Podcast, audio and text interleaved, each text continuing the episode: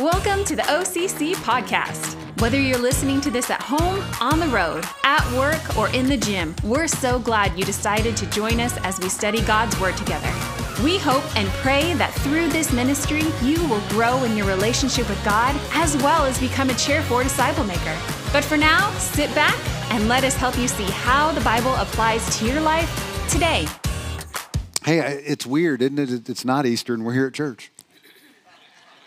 Because that's something we're supposed to do. It's great. It's fantastic to celebrate Easter, and we had a wonderful time. That was wonderful. It really was. But, but the idea is that we don't live on this event theory of life. The calendar dictates the things we do. After Easter, we come back because there's still work to do, right? We're going to continue to join God. We're going to continue to be ambassadors. We're going to continue to worship in song, and that was beautiful to hear you guys do that. And we're going to continue to relationally connect, and we're going to continue to study because that's something we do together so we can grow and mature. So if you have your Bible, grab that. We're going to jump back into our walk through the Gospel of Luke, and we're going to study a passage today that is honestly a little confusing, okay?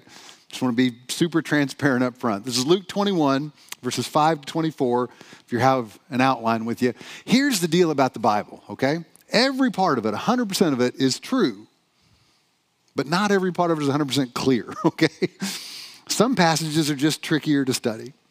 And we want to study them well because we want to come away with the correct interpretation because that leads us to probably the most important step, which is living it, applying it in our lives day to day. And this chapter, the entirety of Luke chapter 21, I remember when I went to seminary, they say this might be the most debated chapter in all the Bible. There's a whole lot of views on what Jesus is talking about with some of the things he's mentioning today. Now, I think I, I, get this enormous privilege to stand up and teach God's word to you. And so I want to be clear about the things the Bible is clear about. And I still want to allow some freedom for us to have discussion, have dialogue about things that maybe we're not 100% clear about that aren't salvation issues, okay? We got to be together on the salvation issues. There's room for us to actually hear differing viewpoints and learn and grow in that. And so I hope that we'll be able to do that today. I hope we'll recognize some passages truly are confusing in God's Word. And some of it might be because of the wording. We're reading a translation. Sometimes trying to get it to move from the Hebrew to Greek is hard. Sometimes it's hard because the cultural difference between when it was written and where we live now. And sometimes, and I'm not saying you guys do this, but I know I've done this before. Sometimes we go, well, that passage is confusing because we don't like what it says, right? It's just too hard and we don't want to do it, so we say it's confusing. I don't think that's always the case, right? So I hope what we'll do today is commit to study and learning, growing. And maybe we'll wind up in a different place than where we started out coming in. I know the Bible is not meant to confuse us. I know sometimes it does. I heard a story one time. I don't know if this story is true or not, but if it is, it's one of the funniest stories I've ever heard. Sometimes we confuse people we don't mean to whatsoever. Apparently, when Ronald Reagan was the 40th president of these United States, he was there in the White House for two terms. But as he was nearing the end of his second term, he had met a guy. He'd met a guy who worked in the White House named Neil Martin, who conducted the White House tours, right? You can go to the White House and get one of those tours. They walk you around, and show you all the stuff. You don't get to go like in the Oval Office or anything, but you get to see a lot of the stuff. And so Neil Martin, he'd worked at the White House for a long time, and, and he was really a sharp guy, very witty, very funny. And Reagan really liked him. And so they kind of became friends, you know? And so Neil Martin got really sick one winter, like really sick, like wound up in the hospital for a couple months, kind of sick, really kind of touch and go. And, and so the president was concerned about him, and, and Neil Martin, praise the Lord, he got better returned to his job. And the first day he was back at the White House conducting one of these White House tours, and there's you know folks wandering through the, the big halls and everything. And, and this doesn't happen often because they keep a pretty tight leash on the president. But Ronald Reagan just happened to be walking out in the halls. He's moving from one meeting to another. And, and so the tour group sees him and they're like, oh, you know, and pointing and gasping and everything. And so Reagan, you know, waves because you, you're not going to be rude to people. And, and so he's waving at this tour group and he sees Neil Martin, right? He sees his friend Neil Martin leading this group. Well, now Reagan wants to go talk to him, wants to see him because he's interested in how he's doing. And so President Ronald Reagan looks at this tour group and he yells, Neil, in a loud voice. And everybody goes, he meant Neil Martin. He didn't mean Neil as in bow down and worship the president. And, and, but that's confusing, right? I mean, understand why they do that. As we're studying, we got to remember sometimes it's not designed to be confusing, but it can be confusing for us. Now, one of the things that'll help us as we study, and this is just for me as an example, I wear bifocals, right? Because I'm old and can't see. Now, bifocals are super helpful because they help you see things in the distance and they help you see things close up. for those of you who are bifocals wearers. Person who gave me my glasses is sitting right here. so, uh, but now, in that, I'm, I'm, I'm a pretty recent bifocal wearer. I was desperately holding on to just using reading glasses for the longest time, right? I didn't want to make that plunge and get bifocals. And, and so when I first came to church here about seven years ago, I was holding on to those reading glasses and I'd wear them in my office, but then I wouldn't wear them when I was up here because I, I, wanted to be able to see you guys. When I was wearing the reading glasses, I couldn't see your beautiful faces. So to compensate, I would print my sermon notes in a size 24 font. like 50 pages of notes. and that was how I was getting by, right? And, and, so I remember before I even moved here, the first time I was going to preach here, I wrote this sermon back in Missouri still. We hadn't moved here yet. And I emailed it to the guy who was running AV for us at the time to make all the slides and everything. And I emailed him this you know, 50 page thing in 24 font. And he emailed back, and it was so funny. Are you bifocal curious? He said. Would you be interested? no. And I fired him. I thought that was, no.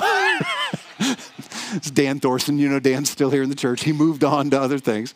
I did make a habit of firing Dan in every staff meeting, but I'd hire him back at the end of the meeting. I might bring him back just to fire him again. But, but here's the deal, right? When we're looking at this passage, we need our study bifocals because there are going to be some things in this passage that are up close, right? There are things that are happening like in that day when Jesus is walking. Are they happening within like a 40 year window of when Jesus was there telling this story? But there's some things in this story that are in the far, far away bucket, okay? There's some things in this story that I think are about when Jesus returns. And that was 2,000 years from when this was written, and we still don't know for sure when he's coming back, right? So we need to study bifocals to see far, far in the distance there. Some things up close, some things far away. Some of the events we're going to see are, are going to happen right at that time. Some of the events are, are about a thing called eschatology. It's the study of the last things, it's the details surrounding Christ's return. And eschatological discussions are fun to have because those are the ones where we can go, well, I think it's this and I think it's that, and we can agree to disagree, right? We can have some fun talking about those things as long as we do agree on the fact that he's coming back. That's where we have to plant our flag. So as we walk through this passage, I want to focus on the things that I think are clear. I want to focus on the things that are supposed to be our big takeaways. And if you grabbed an outline coming in, you'll see the title of this sermon. Oftentimes, the, the struggles we have, the trials we go through, the tragedies we encounter in this life, they provide us the best opportunities. I don't know if we think about it that way, but I believe it's true. That's true from the big picture context that we see that brings us up to this point. When we encounter Jesus here, he was on his way to Jerusalem. He is headed towards the cross. Now, we stopped and got out of order because we celebrated Easter, right? We, we went to the end of that story. We know how it ends. But this is back now, actually, before, as he's on his way to the cross. But because we studied this over the last couple of weeks, we know that looks like a horrible tragedy on paper. The guy's going to the cross to be crucified. But since we know the end of that story, we realize that singular event, that created the opportunity for the hope for the entire world. But it was still a tragedy. It was still a trial. We're going to encounter those in this life. And when we do, it doesn't mean God is against us. It Doesn't mean Jesus is not with us. Those trials actually teach us the opposite. One of the passages in the Bible that some people might say, or confusing. I used to think this one was confusing, but I just realized it's probably the toughest passage in the whole Bible. But it's pretty clear. James chapter 1. Look with me, verses 2 and 4. James writes this easy stuff. Consider it all joy, my brethren, when you encounter various trials. Be joyful in your trials, knowing that the testing of your faith produces endurance. And let endurance have its perfect result. Why, James? So that you may be perfect and complete lacking in nothing. Now, is that really confusing? Or is that just hard to do? The worst tragedies, I think the hardest trials in our lives, they can produce the best opportunities for us to quit trusting in ourselves. Proverbs say, lean not on your own understanding, lean in on the Lord, right? Trials help us do that. When we see how God is at work in our trials, we can go boldly share that testimony. And other people can make that choice to follow the Lord. They receive eternal life.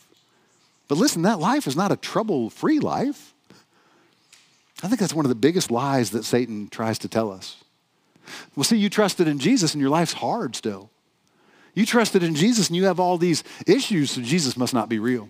Jesus must not love you. That's not the case. The reality is, Jesus loves us enough to allow us to go through the trials. Now, I'll be 100% honest, I don't like that. Sometimes He'll place us in trials so we can learn this lesson, so we can grow that endurance that He longs for us to develop, for endurance to have its perfect result, for me to become more like Jesus. I, I don't like it. I love it, but I don't like it. The Bible does promise believers peace and joy. It does not promise us the absence of trials. It does not promise us freedom from death, freedom from persecution. No, instead, it says we're going to get joy in the midst of those things, in the midst of our struggles. I know that's difficult. That's a confusing backdrop for this passage today, and it's why we're in the study bifocals will kind of help us out. So dive in. If you have your Bible with you, Luke 21, starting at verse 5. If not, we'll have it on the Sky Bible. Luke writes this. And while some were talking about the temple, that it was adorned with beautiful stones and votive gifts, Jesus said this. Now let's press pause to set this scene. Jesus and his disciples are leaving the temple, right? And the temple was amazing. It was this magnificent structure. From everything we read about in history, it was incredible. And so one of the disciples just makes an offhand comment about it. If you read Josephus, who was a Jewish historian, he tells us a lot about the temple. He said the stones that were used for the foundation were over 35 feet long, 12 feet high, and 18 feet wide. These are massive stones part of the Wailing Wall that's still there in Jerusalem is made up of these stones that were there. And then they piled them, I don't even know how they did it, on top of one another. And this temple rose up to 200 feet above the Kidron Valley. And there were these white stones like marble, and they had gold trim interlaid between them. And so the sun would rise and hit these white stones with that gold overlay, and it's just dazzling. If you've seen pictures of it, I'd love to see it in person. It's incredible.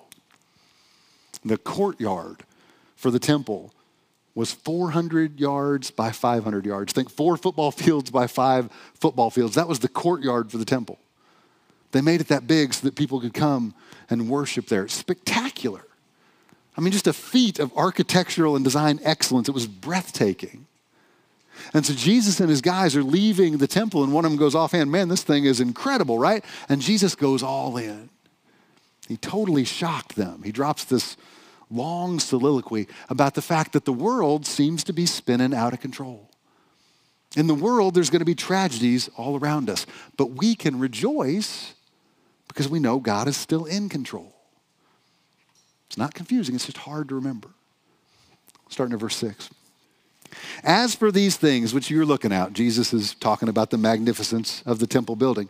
He says, The days will come in which there will not be left one stone upon another which will not be torn down. Can you imagine that they're looking at this 200 foot tall thing with these huge stones piled on top of one another? He says they're going to be torn down.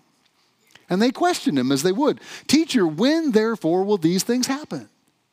And what will the sign be when these things are about to take place? And Jesus said, See to it that you're not misled. For many will come in my name saying, I am he, saying things like, the time is near. Do not go after them. When you hear of wars and disturbances, do not be terrified. For these things must take place first, but the end does not follow immediately. He paints a little more of this picture, verse 10. Nation will rise against nation, kingdom against kingdom. There'll be great earthquakes, and in various places, plagues and famines. There'll be terrors and great signs from heaven. Oh my goodness. Do we need our, our bifocals here? Because some of these things Jesus mentions are events that are going to take place before the temple was destroyed, which we know from studying history took place in 70 AD. But some of these things, and, and many of the things Jesus is getting ready to mention, are things that are going to happen sometime before Jesus comes back. so that could be a long way from right here, right? And we can have a fun discussion about what these references entail. We, we can have the whole sermon be about that. We can probably preach several sermons about that. But those things aren't as clear. I want us to focus on what's clear here or the actual fall of Jerusalem, the actual destruction of the temple, those are foreshadowing judgments that are going to occur when Jesus returns. And certainly some of these notions can apply to both circumstances. There were nations that rose up against nations back then, and we know for sure today there are still nations rising up against nations, right? We get that. There were earthquakes and disasters back then, they're still happening today. Jesus starts by saying that even though we're going to hear people claiming to be Jesus, even though there's chaos and confusion, wars and rumors of wars, natural disasters, sickness, we don't have to buy into those things that cause all the chaos and confusion. Those circumstantial things that do happen, they don't have to derail us from following hard after God. Because here's the bottom line back then, God was.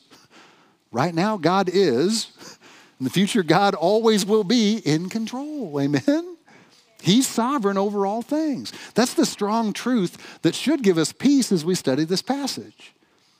Should help us to understand when Jesus is talking about trials and tragedies, we have to endure those things. Why? To become stronger. That's how we grow, that's how we mature. Great theological movie that I saw one time really impacted me. I don't know if you guys saw it or not. It's called Finding Nemo. It's a really, really spiritually deep movie. I don't know if you ever caught it or not. Nemo gets taken by a scuba diver and he goes to Australia, which is a nice vacation for him. Meets some lovely people. But his dad is really worried about him, right? as a dad would be about his son. And Nemo's got kind of a gimpy fin, and, and so his dad, Marlin, has always tried to protect him. And so Nemo gets taken, and Marlin sets out on this huge adventure to go rescue his son. And on his way, he meets this kind of dim-witted fish, this delay fish, Dory. And, and, and, he's sharing the story about how he wants to protect his son and how he's looking for his son. And he says this to Dory. He says, I promised I'd never let anything happen to him. And even a fish as slow witted as Dory says, Well, that's pretty stupid. How's he going to learn if nothing ever happens to him? Do we think that's why God might allow some of the trials in our lives? So we can learn from those things? Th- those things are the testing ground. Those things are the fertile soil that help us grow. They're not fun, I'll give you that, but they're necessary. And we can know from studying God's Word. His Word promises us in the midst of all those things that seem like chaos, seem like confusion for us, God's still sovereign. He's still in control always. But this is a tough passage, I'll give you that. And Jesus continues, and he's not pulling any punches now. He starts talking about personal persecution that we will experience.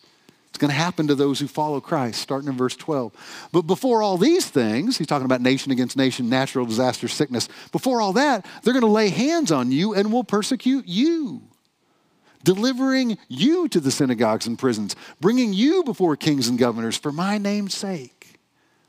Now, I love this because remember what I said the tragedies lead to opportunities. Verse 13, it will lead to an opportunity for your testimony. You'll get to share your story of how God was with you in these trials, in these tragedies. Verse 14, so make up your minds not to prepare beforehand to defend yourselves. For I will give you utterance and wisdom which none of your opponents will be able to resist or refute. But it's going to be bad. You'll be betrayed, even by parents and brothers and relatives and friends, and they'll put some of you to death. And you'll be hated by all because of my name. I love verse 18. Yet not a hair of your head will perish. By your endurance, you will gain your lives. Now, the fact that we face trials, that's pretty easy to see here, right? I don't think that could be more apparent. The much harder part for me is figuring out what Jesus is talking about when he says, Not a hair of our head will perish. Many hairs on my head have perished, I promise you that.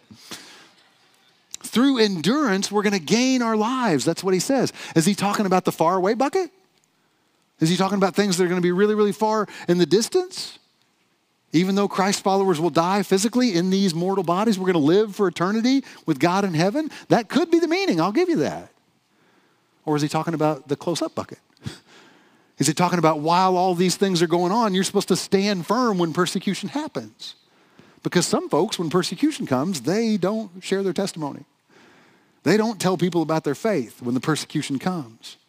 And the Bible tells us many times we are supposed to stand firm. So I can see where both of those could be real here. That's why this is open for dialogue. But again, I think the major emphasis for application here, before Jesus is going to return to answering the original question about the temple in these last few verses, I think it's abundantly clear. Jesus knows everything that's going to happen in the entirety of history before it actually does. That's kind of mind boggling. Do we think about that? And so I don't think Christ's purpose here is to try and satisfy every bit of curiosity we have about when things are going to happen or what's going to happen during the end times. I think this is supposed to be application based. I think he's writing this to encourage faith in the people who were reading at that time and to encourage faith in us as we're living in this today. We live in a world that, be honest, looks like it's spinning out of control. It's spinning fast sometimes. But God is still in control. God has not released control, He's not going to do it. And so to me, this passage becomes about God instilling assurance in us that He's still in control during chaos and confusion. Because actually, from His viewpoint, there is no chaos or confusion. Nothing happens in this world that happens that would surprise God. Read all through the gospel accounts, and so many times Jesus is telling the disciples about the fact he's going to die, right? He keeps telling them over and over, I'm going to the cross, I'm going to the cross. They don't want to believe it, but he knows what's going to happen. And he tells them about it beforehand. He knows false teachers are going to come claiming to be him. He tells people beforehand. He knows about future persecution of Christ's followers. That's happening right now, but he tells us beforehand. This is where our personal theology gets the workout today. Because if we go on record saying, okay, I get it, James, God knows in advance everything that's ever going to happen, then aren't we just one step away from saying, well, God then ordains everything that will ever happen?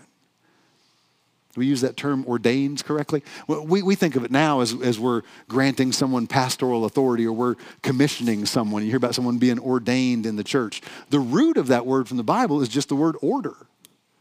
That's the big takeaway here. God is not a God of chaos and confusion. He's a God of what? Order. And logically, He orders things to take place. And if we're real honest, maybe I won't put that on you. If I'm real honest, I struggle with that sometimes. I get it, but I struggle with it because of the circumstances, the things that we see. There's a huge clue to this in verse 9, and we went through it so quick we might not have caught it. I want to return there. Luke 21, verse 9. When you hear of wars and disturbances, do not be terrified. Why? For these things must take place first, but the end does not follow immediately. These things have to happen. Why? Because God's in control, and He's ordering it that way. Do we ever stop to think about that? God sovereignly chose the nation of Israel as his people before the beginning of time as we know it. God sovereignly chooses people. He predestines, is the word the Bible uses. People who are going to follow him. Now, this is where the rubber meets the road for the vast majority of us, because we look at this fallen world that is all around us and we see evil happening all over the place, and we have a hard time reconciling it. it seems to do this for us. How can a perfect, holy God use evil in this world to accomplish his plan and his purpose? Are you picking up what I'm putting down? That's the question, right? Almost every Christ follower I've ever talked to wrestles with that. And they end up kind of in a weird spot, and I understand why we go there. Well, is God responsible for evil? He ordains everything. We know evil stuff happens. Did God ordain that evil? I think it's a real dilemma for us as Christ followers because our minds just can't go there, right? We're so finite, our human mind can't rationalize this notion. I know people who have tried to, to reconcile this difficult concept. I've probably said this before. We just blame everything that happens on Satan, right? Well, the devil made me do it, right?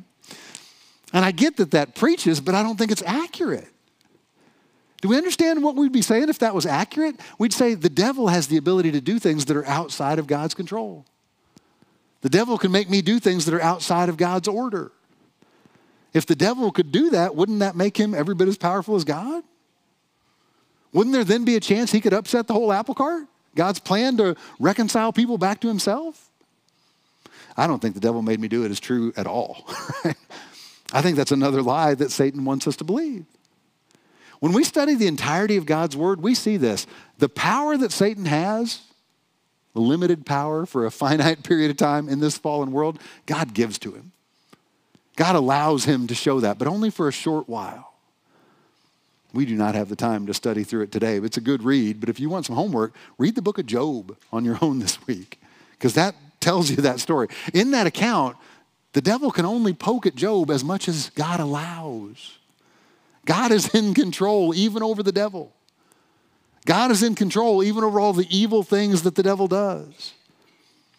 Now, again, in, in our humanness, I think our next natural conclusion becomes well, if God not only knows everything in advance, but he ordains everything that happens, then I'm saying he's responsible for evil. And I get why our sinful minds go there.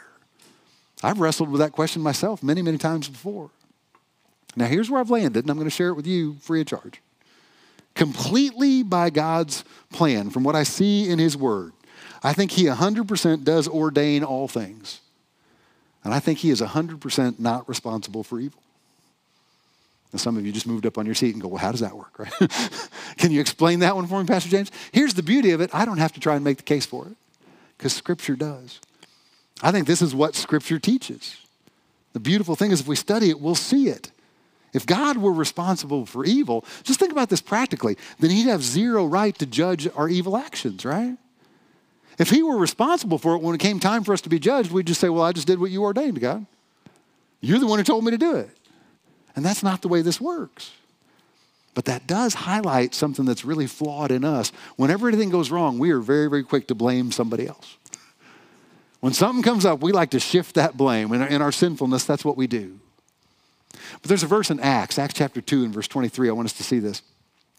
Even though God ordained the death of Jesus on the cross, we know that story. We just studied at Easter. We know God sent him to the cross. Even though God ordained it, it was the folks who did the nailing. It was the folks who shouted, Free Barabbas, crucify Jesus. Those are the ones who are actually to blame.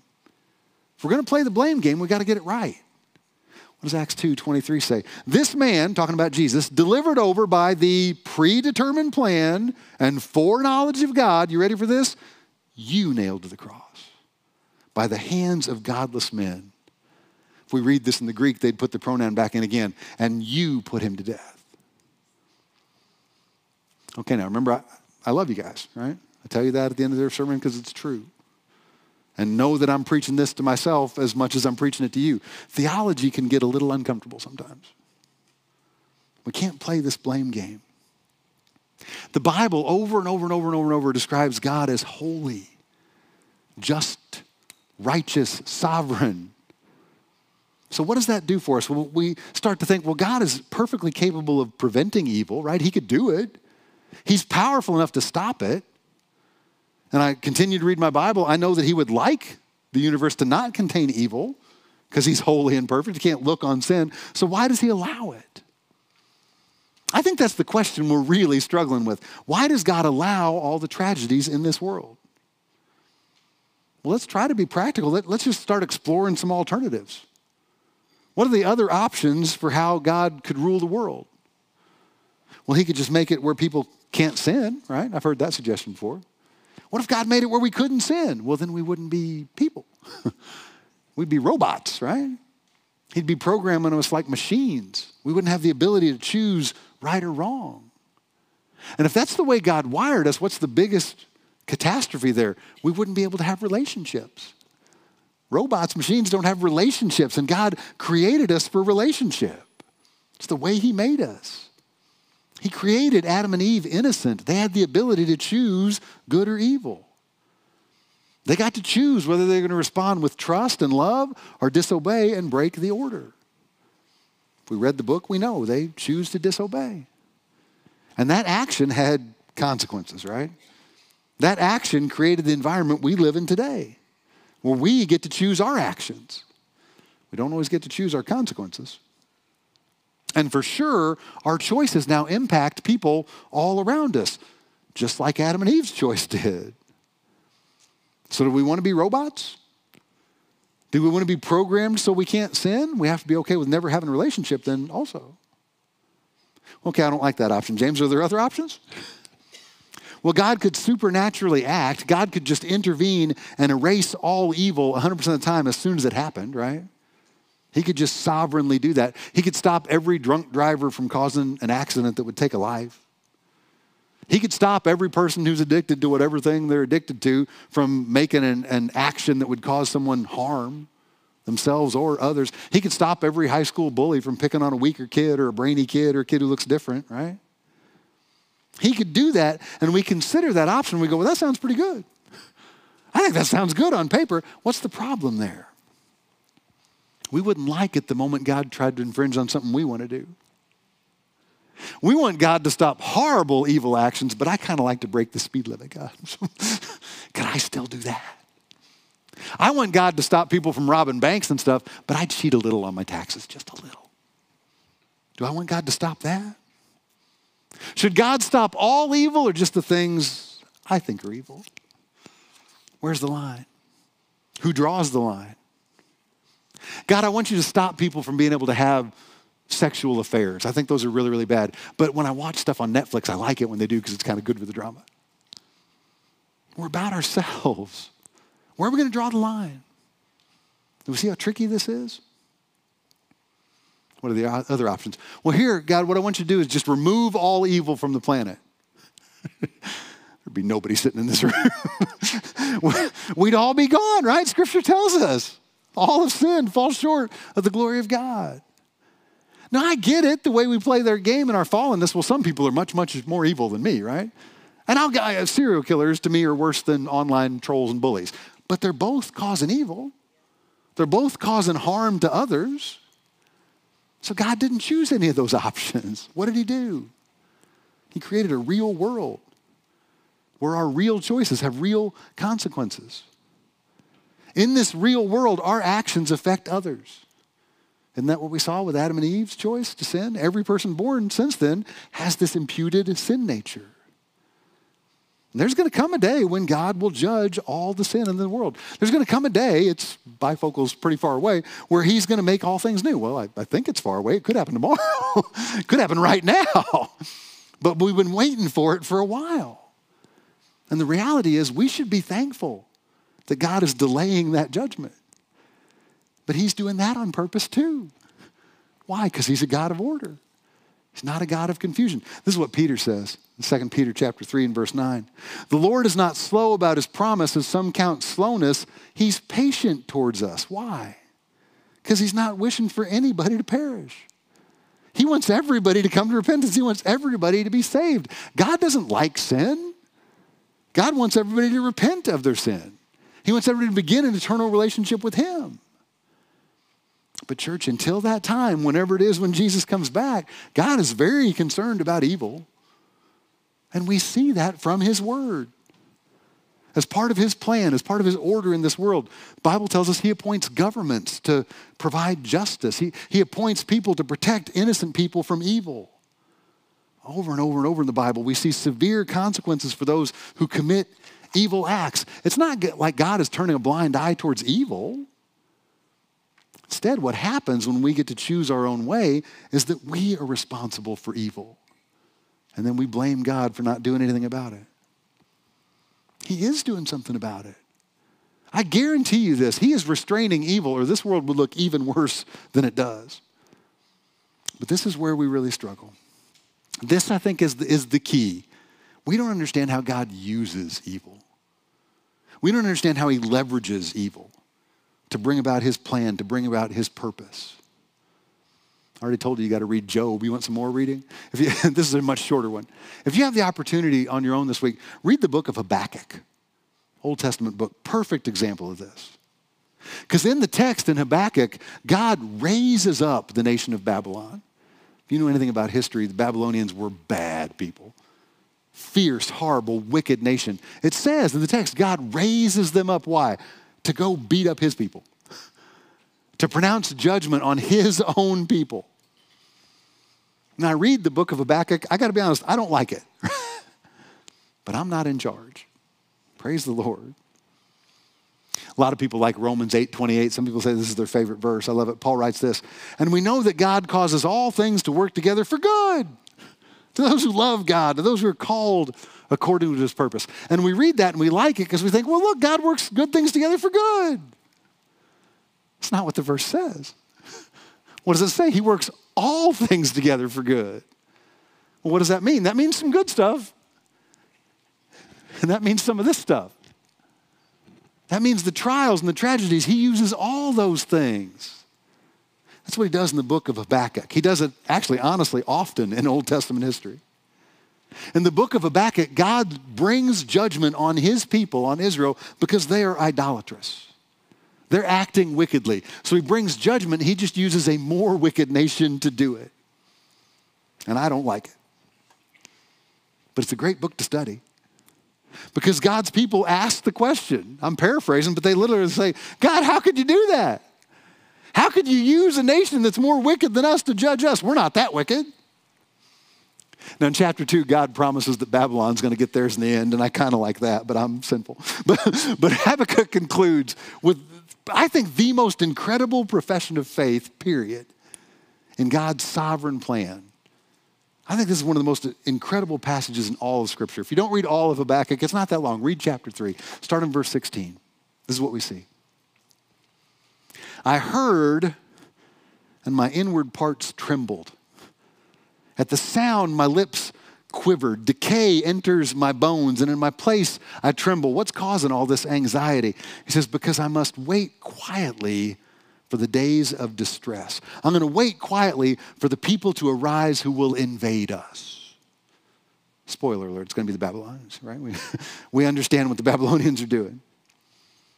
In the midst of that trial, knowing that struggle is coming, what do we see in verse 17?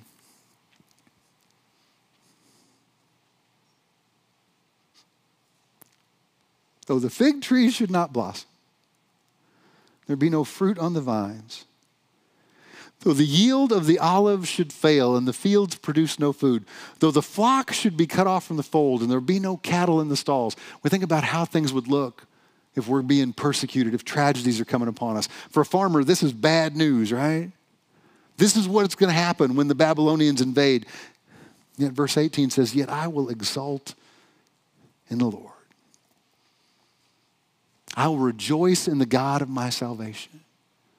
The Lord God is my strength. He's made my feet like hinds' feet. He makes me walk on high places.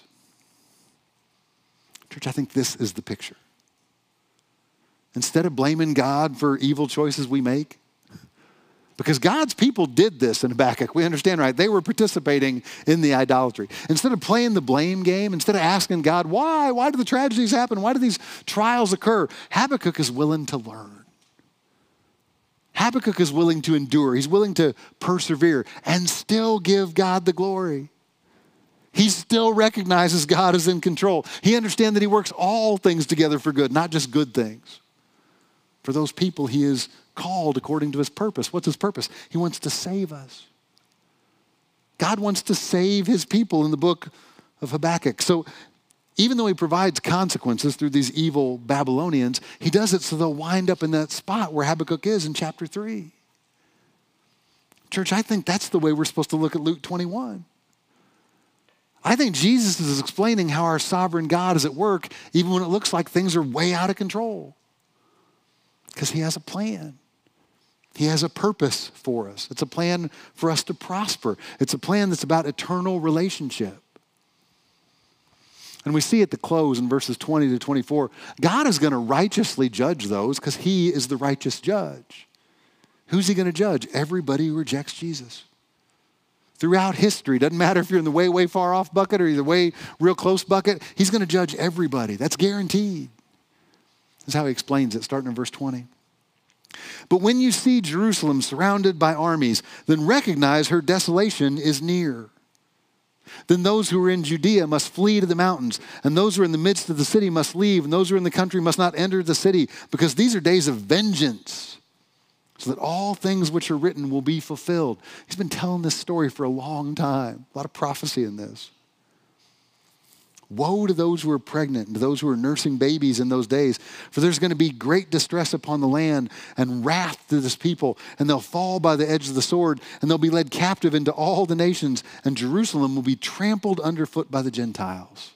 How long is that going to happen? Until the times of the Gentiles are fulfilled. When will the times of the Gentiles be fulfilled? I don't know. I don't know that we can know says when Jerusalem is surrounded by armies, is he talking about 586 BC when the, guess what, Babylonians came in and wiped them out? Or is he talking about 70 AD when the Roman general Titus came in? And, and Josephus, again, gives us so much of this history. I think this number has got to be high, but I don't know. Josephus uh, says that Titus came in and slaughtered 1.1 million Jews. Is that what it's talking about? Or is it in the way, way far off bifocals lens? It's talking about something that Zechariah prophesies for when the Gentiles, and that just means non Jewish people, are going to come in and dominate Jerusalem. Which one of these is it talking about? I don't know. I know the big picture is God judges everyone who rejects Jesus from the beginning of time until the end. And so the application question becomes how are we supposed to live today? In this chaotic world that we live in, that's not chaotic from God's viewpoint, because He's in control.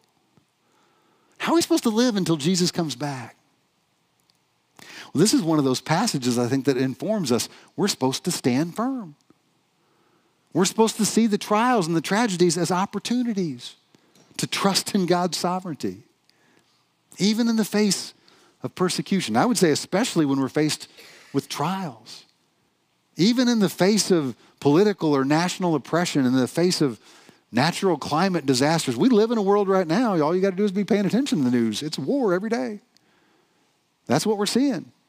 Before the war came, what you saw almost every other day was climate change is going to destroy the world. And there's earthquakes and you know, global warming and all, all these things. We live in that world. Do we see those tragedies as opportunities to be bold with our faith?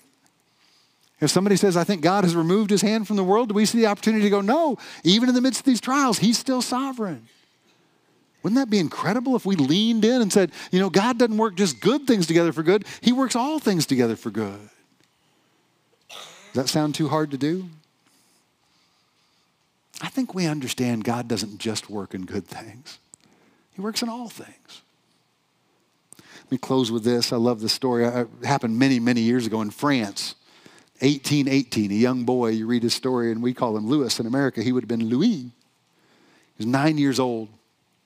His father was a harness maker, and back in the day before modern equipment and machinery, what, what he would do is he had a hammer and a nail punch, and he would create these ornate designs in leather, and they would be used as harnesses for the horses that would pull the wagons and the carts. And he was very skilled at what he did. He did a great job. He was an artist truly in it. And young Louis would watch his father work. And one day he said to him, he said, Dad, someday I want to be a harness maker. I want to work just like you. And the dad said, Well, why not now? Let's get you started. And so he, he drew out a pattern on some leather and he laid it out and he gave him the hole punch and he gave him a hammer, a little nine year old boy. And he said, Be careful when you strike the nail punch because you don't want it to, to fly back and hit you, and you, you don't want to hit your hand with a hammer. He's giving him all the warnings, you know? And this young nine year old boy takes his first blow with a hammer and hits the nail punch, and it pops back up, and it hits him in the right eye, and he goes blind immediately. Nine years old. So he, he moves on, and it turns out a couple years later, he's 11, 12 years old. He has a disease, he has some macular degeneration. He loses sight in his left eye. Now here's a kid who's 11, 12 years old, completely blind. Fast forward a couple years, he's sitting there in his family home. He's out in the garden. Some friends come over to try and entertain him, and one of the kids hands him a pine cone. And this young blind boy starts feeling the texture of this pine cone. And an idea sparks in his head, and he gets real excited. He's very enthusiastic about this. And he goes up to his room and he starts developing an alphabet based on touch and feel. Boy, his name was Louis Braille. Developed a system that allows all blind people now the opportunity to be able to read, to interpret the written word. Did that come from a good thing or did that come from a tragedy? An accident. Truly an accident. And then the result of sin, a, medical condition, allowed this young boy to open up a whole new avenue of opportunity for everybody who's blind. Does God only work good things for good? Or does he work all things for good? Let me make it a little more personal. Will we consider it pure joy when we face trials? Or are we going to play the blame game? I pray that we trust God as sovereign in all things. Amen? I love you guys. Let's pray. Daddy, help us to learn the lessons from your word. Some of the lessons are hard. This one today is hard. if we really want to spend a lot of time studying all the circumstances, the things going on in this passage, we can, we can muddy the waters a little bit trying to figure out what particular things are happening through which view of our bifocals. But, but the reality is, the application, I think, is more important. Do we trust that you're a God of order? Do we trust that when you look at the world right now, you don't see it as chaotic and confusing. You see things that must happen in order to bring about your perfect will. You see trials and tragedies that happen as things that allow us to grow and endure and persevere and become more and more and more of who you want us to be. God, can we have that viewpoint? Can we have your viewpoint? I think we need it, Lord. Help us. Help us to be able to trust not in ourselves, but to lean in on you in all things. God, we love you and we praise you. We ask that in Jesus' name. Amen. Thanks so much for listening. If you would like to give to our ministry, please check out our website at lewistonocc.org. And don't forget to like, follow, and subscribe to this podcast, as well as our YouTube channel. You can also follow us on Facebook and Instagram so you're always up to date with what's going on here at Orchards Community Church. Take care and God bless.